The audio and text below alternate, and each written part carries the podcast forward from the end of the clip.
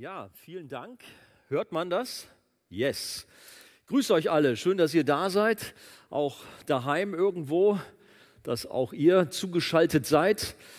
Wir sind, wie gesagt, weiter in unserer Elia-Reihe, neigen uns da ja, so peu à peu dem Ende, bevor wir dann einen Break machen und dann noch mal ein paar andere Dinge besprechen. Aber noch sind wir im Elia. Wir haben den Text gehört, 1. Könige 19, 7 bis 12.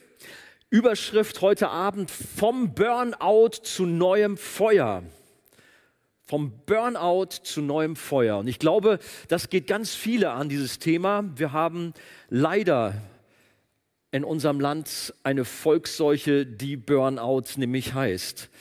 Dieses Ausbrennen, ein furchtbarer Zustand. Ich selber werde da auch ein bisschen von mir selber erzählen, habe das auch schon erleben müssen.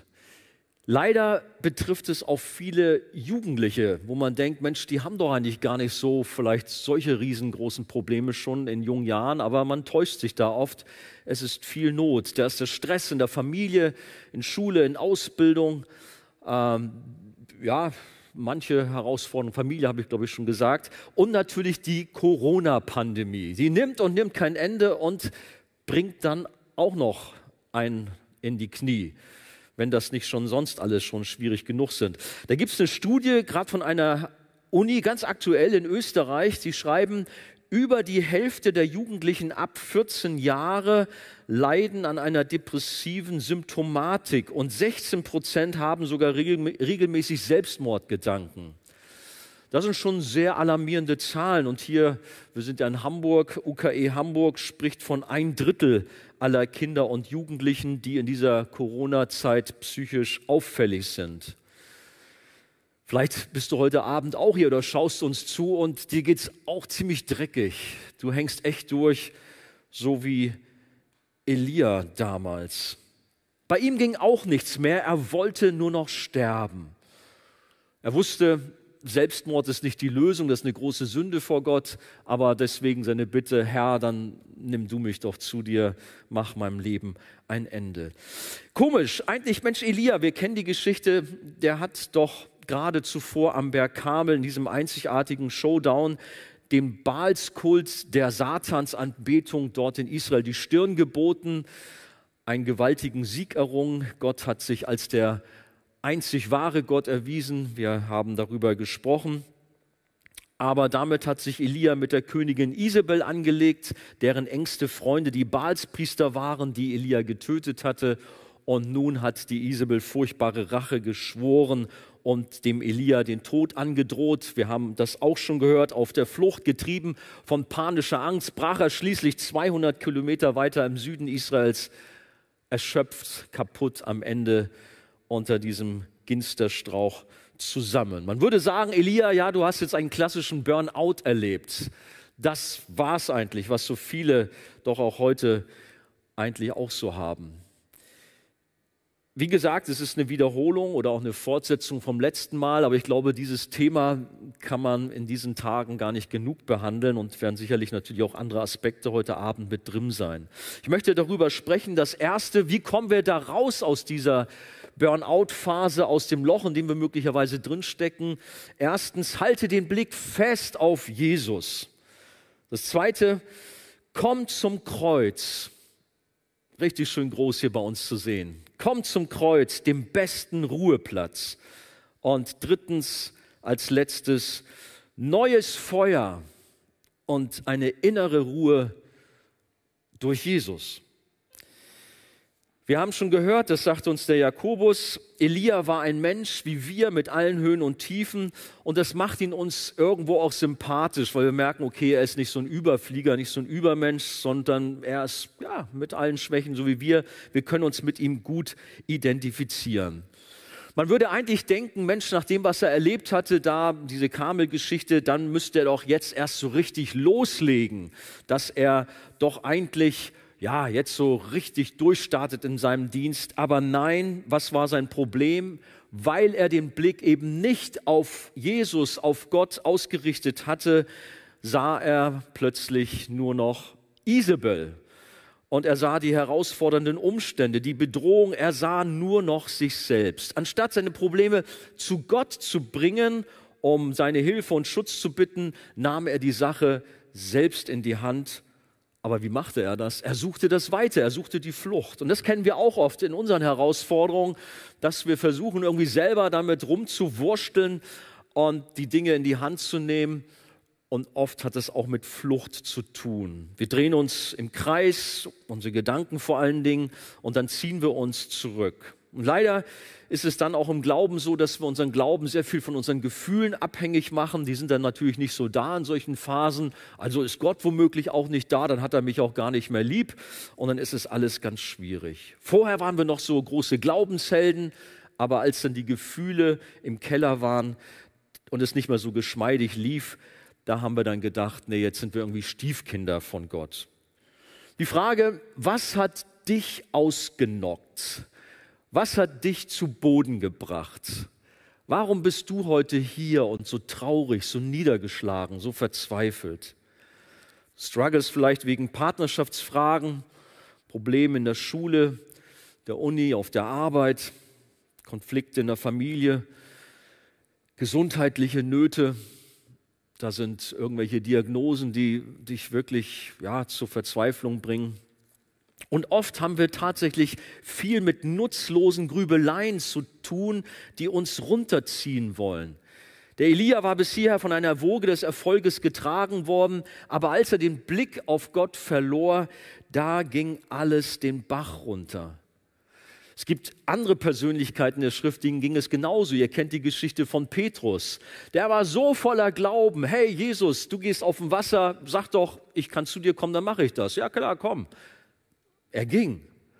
Alles wunderbar, bis er den Blick eben nicht mehr auf Jesus gerichtet hielt, sondern die Wellen sah. Und dann wurde er irgendwie ganz unruhig und was passierte? Er versank. Wir haben das oft auch so. Wir sehen nur noch die Schwierigkeiten, die Herausforderungen, haben den Blick auf Jesus verloren und unser Leben wird plötzlich runtergefahren. Unser Glaube ist irgendwie auf Sparflamme. Elia hat versagt und seine Geschichte soll uns eine Warnung sein. Aber wir können in dem Punkt von einem anderen bekannten Mann aus der Bibel lernen, nämlich Mose. Von dem heißt es in Hebräer 11, Vers 27, durch Glauben verließ er Ägypten, er war ja der Prinz Ägyptens, ohne die Wut des Königs, des Pharaos zu fürchten, denn er hielt sich an den Unsichtbaren, an Jesus, als sähe er ihn. Der Mose ließ sich also nicht einschüchtern, wie das mit Elia passiert ist, sondern er hatte Christus im Glauben fest im Blick. Und Elia, alle Souveränität verloren, die Ruhe war nicht mehr da, er war ein Getriebener voller Panik und Ängste. Aber nicht nur, dass Elia Gott aus den Augen verlor, sondern dass er sich noch um sich selbst drehte, sich selbst überschätzte, egoistisch war er. Warum? Und da kommen wir dann in unseren Text rein, in 1. Könige 19, Vers 10. Was haben wir da gelesen? Er sagt, ich habe heftig geeifert für den Herrn für dich, mein Gott, ich, schau, den Herrn, Gott der Herrscher, denn die Kinder Israels haben deinen Bund verlassen und deine Altäre niedergerissen und deine Propheten mit dem Schwert umgebracht und ich allein bin übrig geblieben. Schau mal Gott, ich bin alleine noch da. Und sie trachten danach, mir das Leben zu nehmen. Elia hatte vergessen oder ausgeblendet, dass er doch nicht alleine war. Hat er nicht gehört von Obadja, der gesagt hat, da sind noch hundert andere Propheten, die ich versteckt habe? Hat er völlig vergessen. Und wir kommen dann noch zu, das, ihr könnt ja schon mal spoilern, wenige Verse später, da hören wir dann, da sind sogar noch 7000 andere, die auch nicht die Knie vor Baal gebeugt haben. Elia, du bist nicht alleine. Red dir doch nicht ein, dass du der Letzte der Mohikaner bist. Nein, der Letzte der Propheten bist. Außerdem wollte auch nur Isabel ihn töten und nicht die ganze Welt sich quasi gegen ihn verschworen hat. Was passiert hier mit Elia? Er übertreibt und hat den Blick zu seinem Gott verloren und schaut voller Selbstmitleid nur noch auf sich selbst. Er hatte eine zu hohe Meinung von seiner Bedeutung, war in unangebrachter Weise von seinem eigenen Dienst eingenommen und er war irgendwo auch verärgert über das Ausbleiben des erwarteten Erfolges, dass es irgendwie so weitergeht. Und dann wiederholt er diese Klage in Vers 10, in Vers 14 noch einmal wortwörtlich, voller Selbstmitleid oder sogar Stolz. Und damit stellt er sich in den Mittelpunkt. Und dieser Fall des Propheten sollte uns eine Warnung sein, demütig zu bleiben, nicht abzuheben. Denn vielleicht neigen wir auch dazu, irgendwie zu sagen, ja, ich bin doch der große Crack. Ich habe alles im Griff. Ich bin der Nabel der Welt. Gott bewahre uns davor. Selbst der große Apostel Paulus, der stand in dieser Gefahr. Wir lesen nämlich, das steht in 2. Korinther 12, Vers 7 äh, von Paulus, und damit ich mich wegen der außerordentlichen Offenbarung nicht überhebe. Also Paulus hat echt geniale, große Sachen erlebt mit Gott. Aber damit ich nicht mich überhebe, wurde mir ein Pfahl fürs Fleisch gegeben, ein Engel Satans, dass er mich mit Fäusten schlage. Warum? Damit ich mich nicht überhebe. Wir sehen also Leid als Mittel der Bewahrung vor Hochmut. Möge Gott uns davor bewahren und uns immer rechtzeitig auf Missstände in unserem Leben hinweisen. Wir sollen, zusammengefasst, uns nicht um uns selbst drehen, in uns reingucken, in uns reinhören, sondern vielmehr von uns wegblicken und zu Jesus, unseren Herrn und Retter sehen und auf seine Worte hören. Er hat seinen Nachfolgern am Kreuz den Sieg und das Leben geschenkt. Alle Dinge, auch die schweren Tage unseres Lebens, müssen uns als Kinder Gottes zum Besten dienen. Diesen bekannten Vers aus Römer 8, 28 kennen wir alle. Deswegen dürfen wir getrost sein. Aber lasst uns diesen Blick auf Jesus nicht nehmen. Wenn das passiert, dann gehen wir unter wie Petrus auf dem Wasser. Dann kommen wir in Probleme, so wie auch Elia, der plötzlich nur noch sich selbst und die Umstände, nur noch Isabel gesehen hat, aber nicht mehr den großen, mächtigen Gott gesehen hat. Bewahre Gott uns davor. Aber mit dem Blick auf Jesus kommen wir wieder auf die Füße. Das zweite, komm doch zum Kreuz, dem besten Ruheplatz. Wir haben davon letztes Mal gesprochen, dass der Elia auf seiner Flucht seinen getreuen Mitarbeiter noch zurückgelassen hatte und dann noch einen ganzen Tag lang weiter bis tief in die Wüste gelaufen ist. Er wollte ganz allein sein, niemand mehr sehen und hören. Er suchte die Stille. Und dieser Mann Gottes, auf dessen Gebet hin dreieinhalb Jahre kein Regen fiel, der erlebte den Worst Case seines Lebens und wusste nicht mehr weiter. Der Ginsterstrauch war sein Ruheplatz. Da brach er zusammen. Ich greife nochmal den Text von letzter Woche nochmal auf, in Vers 4, nochmal zurück in Kapitel 19. Und er erbat für sich den Tod und sprach, es ist genug, so nimm nun Herr mein Leben, ich bin nicht besser als meine Väter. Man kann gar nicht glauben, dass hier vom gleichen Mann die Rede ist, der nur wenige Tage zuvor noch dem großen König Ahab Befehle erteilte und auf dem Kamel so siegreich war. Zeigt uns, wie zerbrechlich alles ist wie schnell sich auch die Umstände auch in unserem Leben ändern können und wie auch große Persönlichkeiten aus der Bibel doch auch so schwach sein können. Aber das ermutigt uns, dass wir nicht alleine sind mit den Problemen, die wir haben. Da ist der Jona unterm Rizinusstrauch, der Gottes Rettungsplan für Ninive nicht nachvollziehen konnte und mit Gott haderte. Jona Kapitel 4, Vers 3.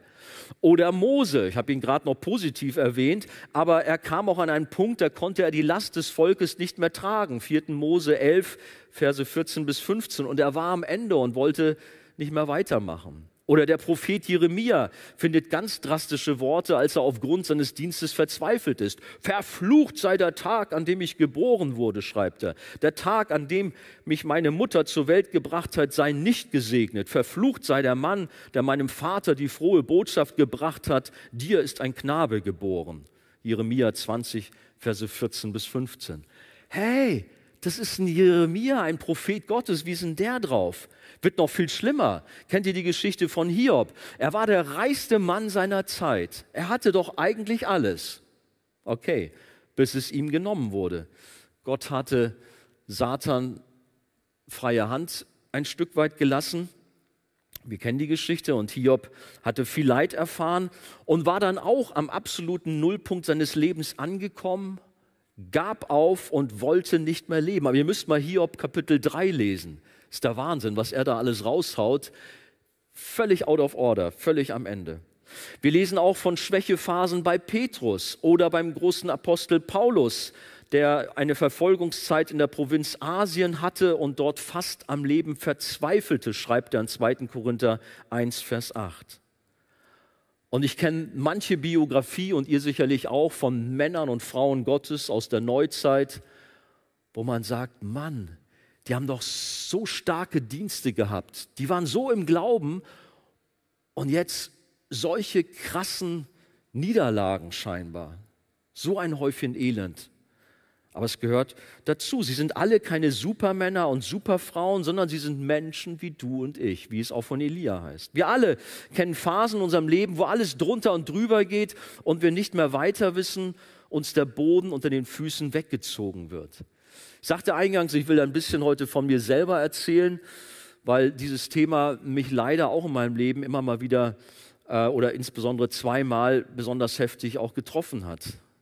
Bei mir war es von Mitte bis Ende 20 so eine Phase, da war es nach Herausforderungen im Beruf, aber auch in der Familie besonders, auch in Beziehungsfragen, bin ich tatsächlich eingeknickt und konnte nicht mehr. Es war vier Jahre lang so eine ja, Burnout-Phase, kann man sagen. Ich hatte ganz viele Panikattacken, schreckliche Schwindelgefühle, konnte teilweise gar nicht mehr gerade stehen, musste mich ständig hinsetzen und plötzlich aus dem Nichts auch einfach keine Kraft mehr. Ich war froh, dass ich damals, ich war noch Finanzbeamter, Auszubildende bei mir hatte, die meine Arbeit erledigten, weil ich oft gar nicht dazu in der Lage war und nur noch lethargisch daneben saß und ein paar Anweisungen gab. Ich kann mich noch gut daran erinnern, wie ich einmal nachts über dem Lärm einer offensichtlich neuen Fabrik in der Nachbarschaft irgendwie mich gewundert hatte. Dachte, komisch, das war sonst immer so still hier bei dir, was ist da los? Bis ich feststellte, hey, da ist kein Lärm da draußen, das ist dein Ohr. Der Pulsschlag deines Ohres, der macht dich nervös, der macht dich kaputt. Nur so als Beispiel mal, ich merkte, meine Nerven machen schlapp. Ich konnte es nicht mit vielen Menschen zusammen einen Raum aushalten, musste selbst die Gottesdienste frühzeitig verlassen. Ich war noch Finanzbeamter, wie will sowas Pastor werden? Aber nur um, um mal ein bisschen euch das verstehen zu lassen, wie kaputt ich war. Ich konnte am absoluten Nullpunkt noch nicht mal mehr Auto fahren, das, was mir doch so wahnsinnig Spaß macht und mir eigentlich immer auch zur Entspannung äh, verholfen hatte. Nichts ging mehr. Dann habe ich verschiedene Ärzte aufgesucht, Neurologen, Kardiologen und wie sie alle heißen. Die haben nichts Organisches gefunden. Die haben mich an alle möglichen Geräte angeschlossen, aber alles war soweit okay. Dann kam ich nochmal wieder zu meinem Hausarzt und da passierte etwas, was mich völlig fertig gemacht hat. Der Mann hat gesagt, ah, wissen Sie was, wir müssen ihre innere Ruhe wiederherstellen. Das ist so ihr vegetatives Nervensystem und so ist ja alles in Ordnung mit ihnen. Sie müssen Yoga machen. Das brauchen sie. Das ist der Weg für sie. Bin nach Hause gegangen. Ich war fix und fertig. Mein Gott, jetzt sagt mir der Arzt, ich soll Yoga machen, ich brauche dich. Ich kann mich doch nicht an fernöstlichen Heilslehren festmachen. Das ist doch nicht die Lösung. Du bist mein Gott, bitte hilf mir. Vielleicht geht es dir ähnlich und du kannst nicht mehr, deine Nerven sind kaputt, deine Psyche am Ende und du brichst fast zusammen. Wo finden wir Ruhe? Das ist die Frage. Der beste Platz dafür ist das Kreuz. Lass doch das Kreuz, lass Jesus dein Ginsterstrauch sein. Wir haben da letztes Mal schon drüber gesprochen. Man muss äh, Elia ja lassen, auch wenn er durcheinander ist und die Prioritäten verrutscht sind, er kommt dann doch irgendwo auch zu seinem Herrn und er bringt seinem ganzen Schmerz und seine Verzweiflung raus. Aber wir müssen wissen, der beste Platz, um zur Ruhe zu kommen, ist das Kreuz. Das soll nicht heißen, dass unsere Sofas, unsere Lieblingsentspannungsplätze schlecht sind. Bei mir ist es bisweilen ein besonderes Fleckchen an einer Steilküste an der Ostsee, wo ich mich dann mal zurückziehe und manche Tränchen vergieße. Das gehört schon mal dazu. Aber überall an unseren Lieblingsplätzen sollte das Kreuz mit dabei sein. Dass wir da, wo wir dann auch mal in uns gehen und vor allen Dingen zu Gott natürlich kommen, dass wir dort uns nicht in uns selbst verlieren, sondern zu Christus kommen. Bei ihm sollen wir unsere Sorgen ausschütten. Pack alles aus und halt nichts zurück, ganz egal, wie kraftlos und niedergeschlagen du sein magst. Wir haben eine Anlaufstelle und die heißt Jesus Christus.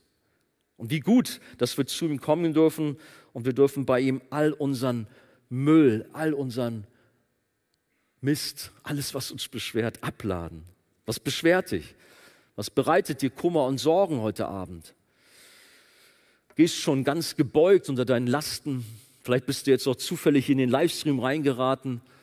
Aber nimm das als ein Wort für dich dass Gott zu dir redet. Komm zu mir, komm zum Kreuz und lade dort deine Lasten ab. Ich habe eine gute Nachricht für uns alle, weil Jesus selber sie uns sagt, nämlich er lädt uns ein, Matthäus 11, 28, kommt her zu mir alle, die ihr mühselig und beladen seid, so will ich euch erquicken. Und dann gilt natürlich auch, alle eure Sorge werft auf ihn, denn er sorgt für euch. Komm unterm Kreuz zur Ruhe und lege dort alle deine Lasten ab und erlebe, wie du frei wirst und es dir besser geht. Das war jetzt ein Stück weit auch Wiederholung vom letzten Mal, aber ich denke, es ist wichtig, das noch einmal auch bei dieser Elia-Situation auf uns wirken zu lassen. Wie war er drauf? Wie hat er Lösung gefunden? Erlösung. Ja, wie finden wir Erlösung, um herauszukommen aus unseren schwierigen Phasen? Kommen wir zum dritten. Burnout ausgebrannt sein, nichts geht mehr. Wie bekommen wir neues Feuer? Wenn du von innerer Unruhe geplagt wirst, wie bekommst du innere Ruhe? Und ich darf sagen, durch Jesus, absolut durch Jesus neues Feuer und innere Ruhe durch Jesus. Jesus verspricht uns keinen Wohlstand, kein perfektes Leben ohne Probleme. Nein, das tut er nicht. Aber was er uns verspricht, was nur er geben kann, das ist einen besonderen Frieden, seine Ruhe, die nicht von dieser Welt ist. Er sagt nämlich weiter, wir hatten gerade schon Matthäus 11, nehmt auf euch mein Joch und lernt von mir, denn ich bin sanftmütig und von Herzen demütig so werdet ihr Ruhe finden für eure Seelen. Und das ist das, was wir so nötig brauchen. Jesus lädt alle kaputten und völlig fertigen Menschen ein, zu ihm zu kommen. Und damit sind wir alle gemeint. Gut, wenn du meinst, du brauchst es nicht, dann lass es bleiben. Aber Jesus ist da. Komm. Du hast Lasten, du bist angefochten, bist down. Komm zu mir. Diese innere Ruhe, von der er spricht, ist ein freies Geschenk seiner Gnade und sie soll unser Leben immer erfüllen. Und das geschieht durch eine enge Beziehung zu ihm. Unter dem Joch verstehen wir eine gehorsame Nachfolge, sowie die innere Erziehung, das Training durch den Heiligen Geist am Herzen und dann auch die äußeren Trainingseinheiten, die Leiden und Herausforderungen aller Art beinhalten, die nötig sind, um unser Leben zu formen, um unsere Persönlichkeit werden zu lassen, wie Jesus ist.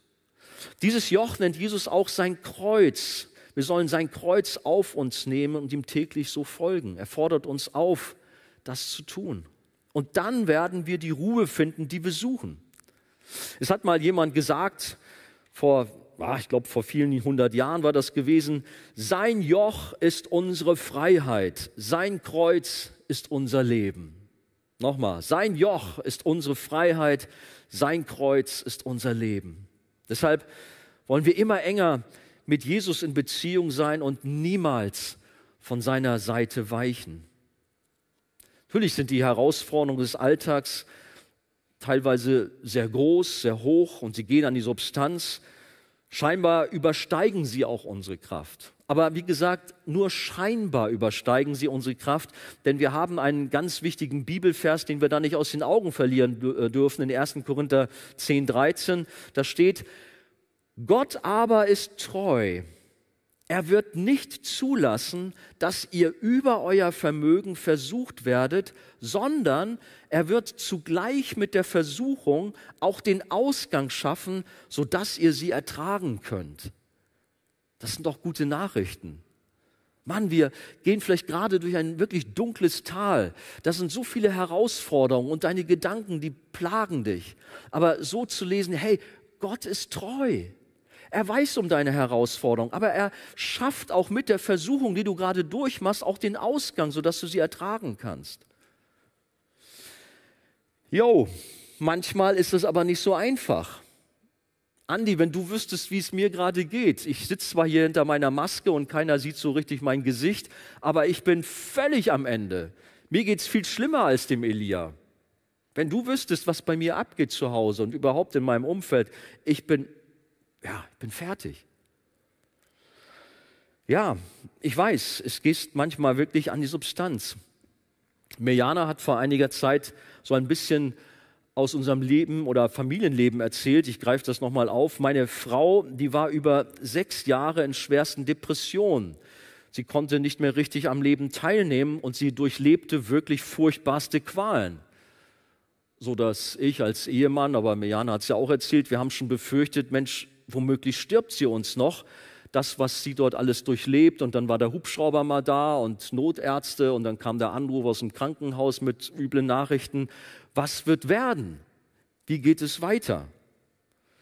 Irgendwie versuchten wir uns als Familie so durchzuschlagen und bekamen auch immer wieder Unterstützung und Hilfe von Angehörigen und Freunden aus der Gemeinde, wie gut das Gemeinde da ist.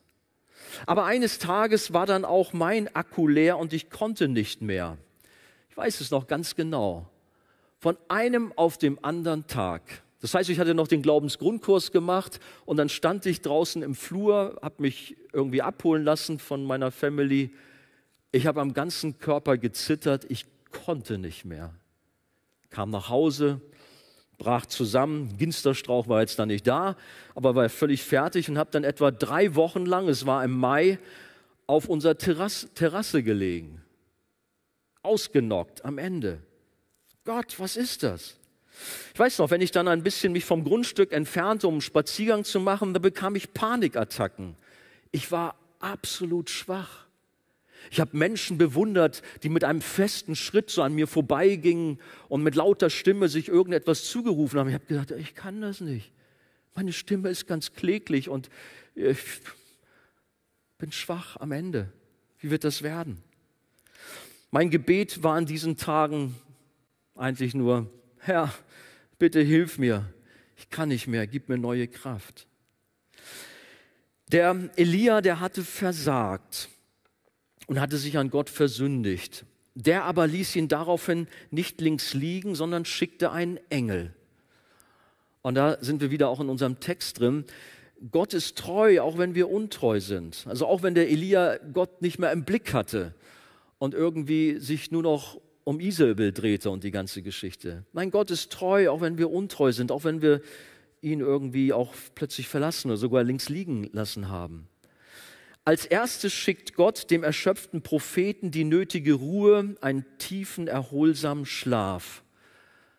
Und das sind auch so ein paar praktische Dinge, die jetzt hier reinkommen. Die sind tatsächlich ganz wichtig in so einer nervlichen Anspannungszeit, dass man richtig tiefen Schlaf bekommt. Denn oft ist es nicht selbstverständlich in einer nervlichen Zerreißprobe, weil man kommt nicht zur Ruhe, man kann nichts, nachts nicht mehr schlafen. In unserer Geschichte lesen wir, und ich lese nochmal auch das, was wir schon gehört haben. Und er legte sich und schlief ein unter dem Ginsterstrauch ab Vers 5. Und siehe, ein Engel rührte ihn an und sprach zu ihm, steh auf und iss. Und als er sich umsah, siehe, da waren bei seinem Kopf ein auf heißen Stein gebackener Brotfladen und ein Krug Wasser. Und als er gegessen und getrunken hatte, legte er sich wieder schlafen. Und der Engel des Herrn kam zum zweiten Mal, das ist jetzt unsere Textstelle eigentlich, und rührte ihn an und sprach, steh auf und iss, denn du hast einen weiten Weg vor dir. Also der Herr gönnt dem Elia eine kräftige Ruhepause und stärkt ihn. Mitten in der Wüste, wo nichts ist, kriegt der Elia das köstlichste Brot und frisches Quellwasser auf uns übertragen. Also ich weiß nicht, ob das jetzt das beste Mac-Menü wäre oder Pizza satt. Ich glaube eher nicht. Man soll von Fastfood in solchen Phasen Abstand nehmen, sondern eher vitaminreiche Kost zu sich nehmen. Also das ist bestimmt besser. Und neben guter Ernährung ist, wie gesagt, viel Schlaf wichtig, denn es bedeutet Regeneration. Und das genau hat Elia hier bekommen. Und eben auch gleich zweimal. Wir lesen interessanterweise nichts von Dank von dem Elia hey, danke Herr, dass du mich hier so versorgst, dass du hilfst oder irgendwas. Das kommt da gar nicht vor. Er schläft, isst und schläft wieder. Gut, ist so. Aber das stört auch den Herrn nicht, sondern er lässt ihn einfach. Lass doch einfach, Elia, schlaf dich aus, ruh dich aus, lass dich in meine Arme fallen. Und so schlief er tief und fest. Ja, der Herr gibt's den Seinen im Schlaf, heißt es auch irgendwo in der Bibel. Und der Herr erwartet auch hier keine Gegenleistung. Und dann war eben sogar noch ein Nachschlag, wie wir schon gesagt haben, wo der Engel ihn extra weckt, dass er das nicht verschläft. Unser Herr, unser Herr Jesus ist ein richtig guter Hirte, das wissen wir. Wir haben das Bild gerade aus Psalm 23 von dem Hirten, der die Schafe anführt. Da geht es auch manchmal durch dunkle Zeiten, das Tal der Todesschatten, aber danach geht es immer wieder rauf auf die frischen, saftigen Weiden, so dass auch schon mal für dich, du magst vielleicht dich gerade in so einem Tal der Todesschatten befinden, aber das ist nicht das Ende, sondern Gott, Jesus führt dich herdurch und er bringt dich zu Plätzen, wo du wieder neu auftanken kannst, zu Wasserquellen und zu saftigen Weiden. Letztlich ist Jesus selbst die Quelle und das Brot des Lebens. Ich kriege bei vielen mit und habe es selber ja auch schon erleben dürfen, wie man durch das Hören von Predigten, durch das Hören von Lobpreis neu gestärkt und aufgerichtet wird. Ich weiß, manchmal ist man so kaputt, so wie ich damals auf der Terrasse lag und da ging nichts mehr. Ich lag nur einfach da. Hab geguckt, wie die Vogel, Vögel um mich herum geflogen sind und wie sich äh, so langsam das, äh, nebenan haben wir so einen, so einen Kirschbaum, wie langsam die Blüten aufgingen. mehr konnte ich auch gar nicht. Aber Jesus ist da und wir dürfen Predigten hören, wir dürfen Lobpreis hören und das erfrischt uns, das stärkt uns. Auch selber die Bibel lesen auch beten, auch wenn es manchmal vielleicht nur ein Gestammel ist. Herr, hilf mir. Aber es brauchen auch nicht viele Worte sein, sondern Gott erhört unser Gebet. Wir brauchen aber den engen Kontakt zu unserem himmlischen Vater. Wir benötigen geistliche Vitamine, die Kraft des Heiligen Geistes, die uns erfrischt. Das ist das eine, das ist sehr wichtig. Und Gut, wenn wir davon Gebrauch machen. Das ist aber noch was anderes. Wir dürfen nicht vergessen, dass Gott uns auch Medizin, Ärzte und Therapeuten gegeben hat. Das ist etwas, was ich festgestellt habe, was manchmal in christlichen Kreisen so ein bisschen komisch ist. Es gibt bei psychischen Erkrankungen unter manchen Christen oft komische Verkrampfungen, so als wenn es nicht geistlich wäre oder Gottes Willen womöglich widerspricht, wenn man in diesen Notzeiten der Nervenschwäche gegebenenfalls auch mal Antidepressiva und einen Neurologen zu Hilfe nimmt. Das ist fast verpönt in manchen Kreisen, das darf man nicht. Warum? Bei Diabetes, Bluthochdruck sagt doch auch keiner was und schon gar nicht bei Kopfschmerzen. Aber Depressionen, nee, die dürfen äh, nur durch den Glauben weichen. Anders geht das nicht. Da muss man auch mal drüber nachdenken, der vielleicht so eine Meinung hat und den Kopf vielleicht mal einschalten und Barmherzigkeit mit den Schwächsten der Schwachen zeigen. Wir sind als Familie jedenfalls sehr gesegnet, auch durch die Hilfe der Ärzte und auch durch entsprechende Medikamente, sodass wir überhaupt erst am Leben wieder teilnehmen konnten. Dass Ruhe wieder da war, dass wieder Kraft da war. Also insofern auch mal ein Plädoyer für Ärzte, die wir von Gott geschenkt bekommen haben. Gott rüstet Elia zu und stärkt ihn, sodass er wieder auf die Füße kommt. Das ist übrigens auch so ein Stichwort Bewegung. Auch ein ganz wichtiger praktischer Aspekt, wenn man down ist, dass man sich nicht vergräbt in seinem dunklen Zimmer und nur vom PC sitzt und meint, das bringt einem Entspannung. Nein, geh mal an die frische Luft und beweg dich mal da und nimm das mal so richtig schön frische Luft auf. Das tut dir gut. Sport ist nicht zu verachten, es bringt neue Energie in unser Leben. Wir reden ja hier gerne von dem alten Charles Hatton Spurgeon. Ich habe von dem ähm, so einen kleinen Ausspruch bei mir an der Wand hängen. Da steht nicht, ah, du musst jeden Tag zwei Stunden beten und dann noch drei Stunden fasten und vier Stunden die Bibel lesen. Gut, ich übertreibe jetzt. Da steht was ganz anderes drin. Ihr müsst mal im Büro kommen, da mal sehen, was da steht. Ich lese das jetzt nicht vor. Aber da schreibt er offensichtlich Kollegen, Pastoren, die ausgebrannt und leer kaputt sind, genau das, was ich gerade sage hey, verlasst mal eure Studierstube, geht mal raus an die frische Luft und lasst euch die Spinnenweben aus euren Gehirn wegfegen. Interessant so seine blumige Sprache. Geht mal raus ans Meer und genießt mal die Seeluft. Ganz interessant, also ganz, ganz natürlich, ganz normal. Der Spurgeon hat übrigens auch sehr unter Depressionen gelitten. Er war auch so ein Heavy, mächtig von Gott gebraucht, aber auch große Zeiten der Schwäche. Und es gibt, könnte viele nennen, auch mächtige Puritaner, Reformatoren, die große Schwächezeiten Zeichen, äh, Zeiten hatten. Aber wir wissen, Gott ist im Schwachen mächtig. Und der Elia, der bekommt reichlich Gelegenheit, sich zu bewegen. Er soll laufen. Habt ihr das hier mitbekommen, ja? Gottes Energieschub halfen ihm danach 420 Kilometer in einem Stück vom Beersheba zum Berg Horeb im Sinai zu laufen. 40 Tage und 40 Nächte heißt es in unserem Text. Gut, diese Zahl kommt häufiger in der Bibel vor und zumindest hier könnte es auch eher eine symbolische Größe gemeint sein, weil normalerweise schafft man die Route von Beersheba nach, äh, zum Horeb in etwa 14 Tagen zu Fuß. Das schafft man. Wie auch immer, es macht deutlich, dass der Elia ziemlich wiederhergestellt ist und neue Kraft hat, die für eine lange Zeit ohne Pause ausreicht. Aber Gott ist mit Elia noch nicht am Ende. Zu guter Letzt erwartet Elia nämlich noch eine besondere Begegnung mit Gott am Berg Gottes, am Horeb, dort am Sinai. Das ist dieser berühmte Berg, an dem Mose und das Volk Israel die zehn Gebote empfingen. Es ist der Berg, da wo Gott dem Mose im Dornbusch begegnete. Oder dort auch, wo Mose seinen Stab gegen einen Felsen schlug und Wasser kam hervor. Also ein geschichtsträchtiger förmlich heiliger Ort. Der Elia, haben wir gelesen, war in einer Höhle, hat dort die Nacht verbracht, aber Gott hat ihn buchstäblich aus seiner Höhle herausgeholt. Nicht nur dort, da, wo er seinen Unterschlupf gefunden hat, sondern auch so seine Höhle, in die er sich zurückgezogen hatte. Vers 9, und er ging dort in eine Höhle hinein und blieb dort über Nacht, und siehe, das Wort des Herrn kam zu ihm, und er sprach zu ihm, was willst du hier, Elia? Gott redet zu Elia und Gott redet auch heute Abend zu dir. Und das tut er ganz liebevoll und persönlich. Persönlich, liebevoll auch zu seinem Propheten, der ja eigentlich dann mit der Klage voller Selbstmitleid und Ich-Bezogenheit antwortet. Das hatte ich vorgezogen in meiner Predigt, bin jetzt hier nicht chronologisch vorgegangen. Ähm, nachdem Gott fragt, was willst du hier, Elia, kommt von Elia erstmal diese Klage, ich bin der einzig übrig gebliebene und ich und so weiter. Das kommt jetzt eigentlich.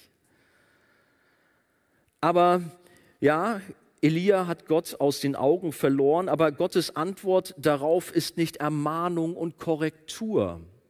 Das durftet ihr vielleicht auch schon erleben. Nein, Gott ist treu, auch wenn wir untreu sind. Lesen wir die Verse 10 bis 12 nochmal. Er aber sprach, komm heraus, also aus der Höhle, und tritt auf den Berg vor den Herrn. Und siehe, der Herr ging vorüber, und ein großer, starker Wind, der die Berge zerriss und die Felsen zerbrach, ging vor dem Herrn her. Der Herr aber war nicht in dem Wind. Und nach dem Wind kam ein Erdbeben, aber der Herr war nicht in dem Erdbeben. Und nach dem Erdbeben kam ein Feuer, aber der Herr war nicht in dem Feuer. Aber jetzt, und nach dem Feuer kam die Stimme eines sanften Säuselns. Dann geht es weiter. Da wird dann Leon in seiner nächsten Predigt uns davon berichten, was genau dort Gott auch mit Elia dann verhandelt hat oder wie auch das mit Elia weiterging. Auf jeden Fall sehen wir hier, Gott gab Elia zur Ermutigung und zum Trost eine Demonstration seiner Macht, um ihm zu zeigen, dass die Geschicke oder die Geschichte Israels nicht in Elias Hand lag, sondern dass Gott das letzte Wort hat und alles lenkt und leitet.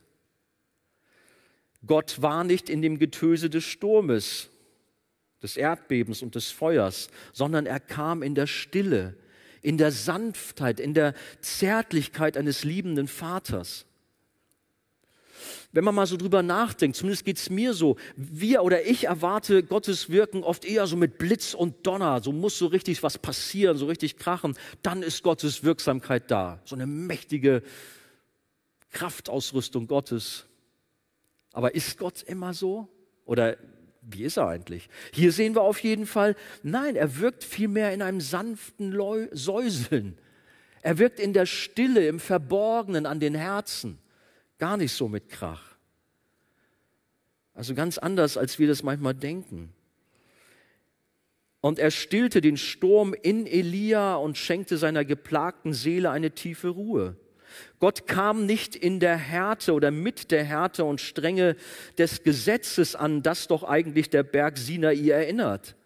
Nein, Elia erlebte die Liebe und Gnade des Berges Zion und wir denken dabei an Jesus. Und genauso dürfen auch wir eine sanfte, zärtliche Handreichung der Gnade und Liebe Gottes erfahren, die uns gut tut und ermutigt. Auch wir dürfen in Zeiten der Schwäche besondere Segnung Gottes erfahren, denn auch uns lässt er nicht in der Niedergeschlagenheit liegen, sondern er hilft uns auf.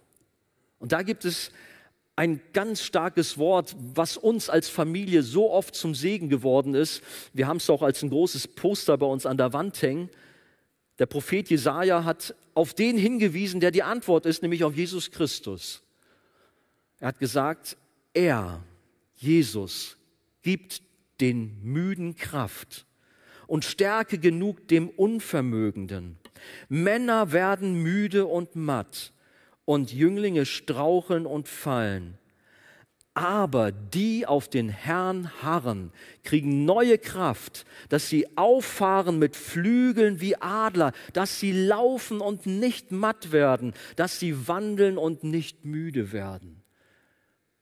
Welch ein hammerharter Vers, äh, also hart im Positiven meine ich jetzt. Wie stark, wie genial ist dieser Vers.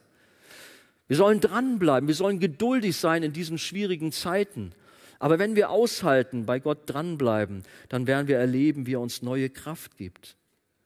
Jesus hat all unsere Sünde und Schwachheit ans Kreuz getragen. Durch sein Opfer sind wir frei. Auch davon berichtet Jesaja in Kapitel 53. Und Jesus weiß, was es heißt, selber zu leiden. Wir denken natürlich in erster Linie an das Kreuz, aber auch schon vorher der Garten Gethsemane. Es war ein Leidenskampf bis zum Äußersten und Jesus hatte auch den absoluten Nullpunkt, den Worst Case, den Super-GAU durchlebt.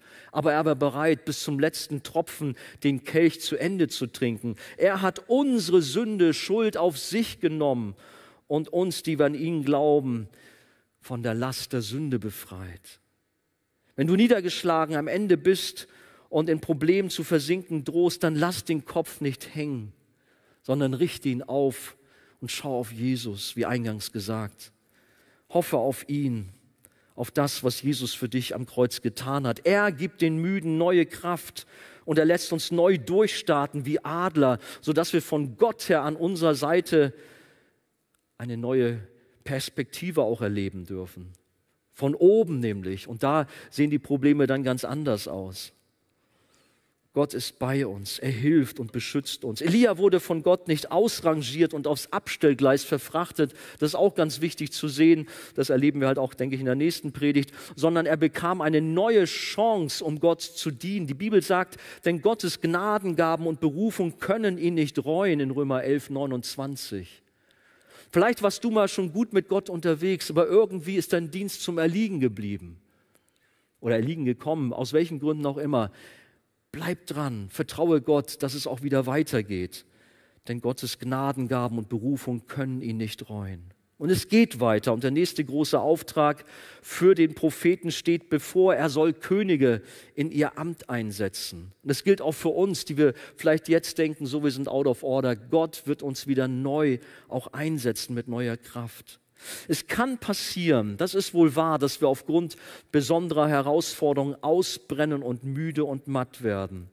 Aber Gott ist treu und richtet uns wieder auf, gibt neue Kraft und neues Feuer durch seinen mächtigen Heiligen Geist.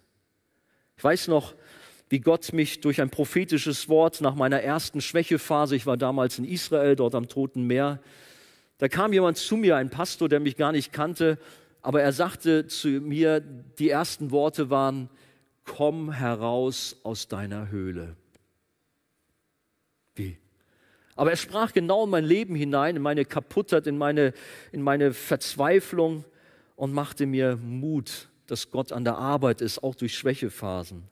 Wir brauchen das, um auch stabil zu werden, um in unserer Persönlichkeit zu reifen. Gottes Wort verspricht uns, das geknickte Rohr wird er nicht zerbrechen und den glimmenden Docht wird er nicht auslöschen. Gott hat uns als Familie geholfen und hilft uns immer wieder aufs Neue, sodass Angela und auch ich neue Kraft empfangen durften. Das Feuer ist wieder neu da, dass wir brennen und nicht ausgebrannt sind. Auch wenn du jetzt gerade vielleicht da durchhängst, ich darf dir Mut machen. Wende dich an den Herrn aller Herren, vertraue ihm. Er gibt neue Kraft. Und Durststrecken, ja, sie gehören zum Leben dazu. Aber erlebe, wie Gott dich mit neuer Energie versorgt. Komm zu Jesus heute Abend. Lass dir von ihm so richtig eine besondere Begegnung schenken, dass er seine Hände auf dein Leben legt, dass eine Segnung vom Himmel her kommt. Wir haben hier unsere Abstandsgrenzen, aufgrund von Corona, aber vom Himmel her gibt es keine Begrenzung. Da könnt ihr sicher sein, dass Gott uns ganz nahe kommt. Es gibt, er gibt den Ausgebrannten neues Feuer, neue Kraft und innere Stärke und Ruhe. Glaubt ihr das? Seid ihr da? Sagt mal Amen. Amen. Preis dem Herrn. Ich darf bitten, dass unser Lobpreisteam kommt. Lasst uns ein Lied singen, aber gerne auch danach darauf reagieren und ich möchte gerne auch beten, sodass Menschen aus ihren Löchern hervorkommen, mit neuer Kraft ausgerüstet werden.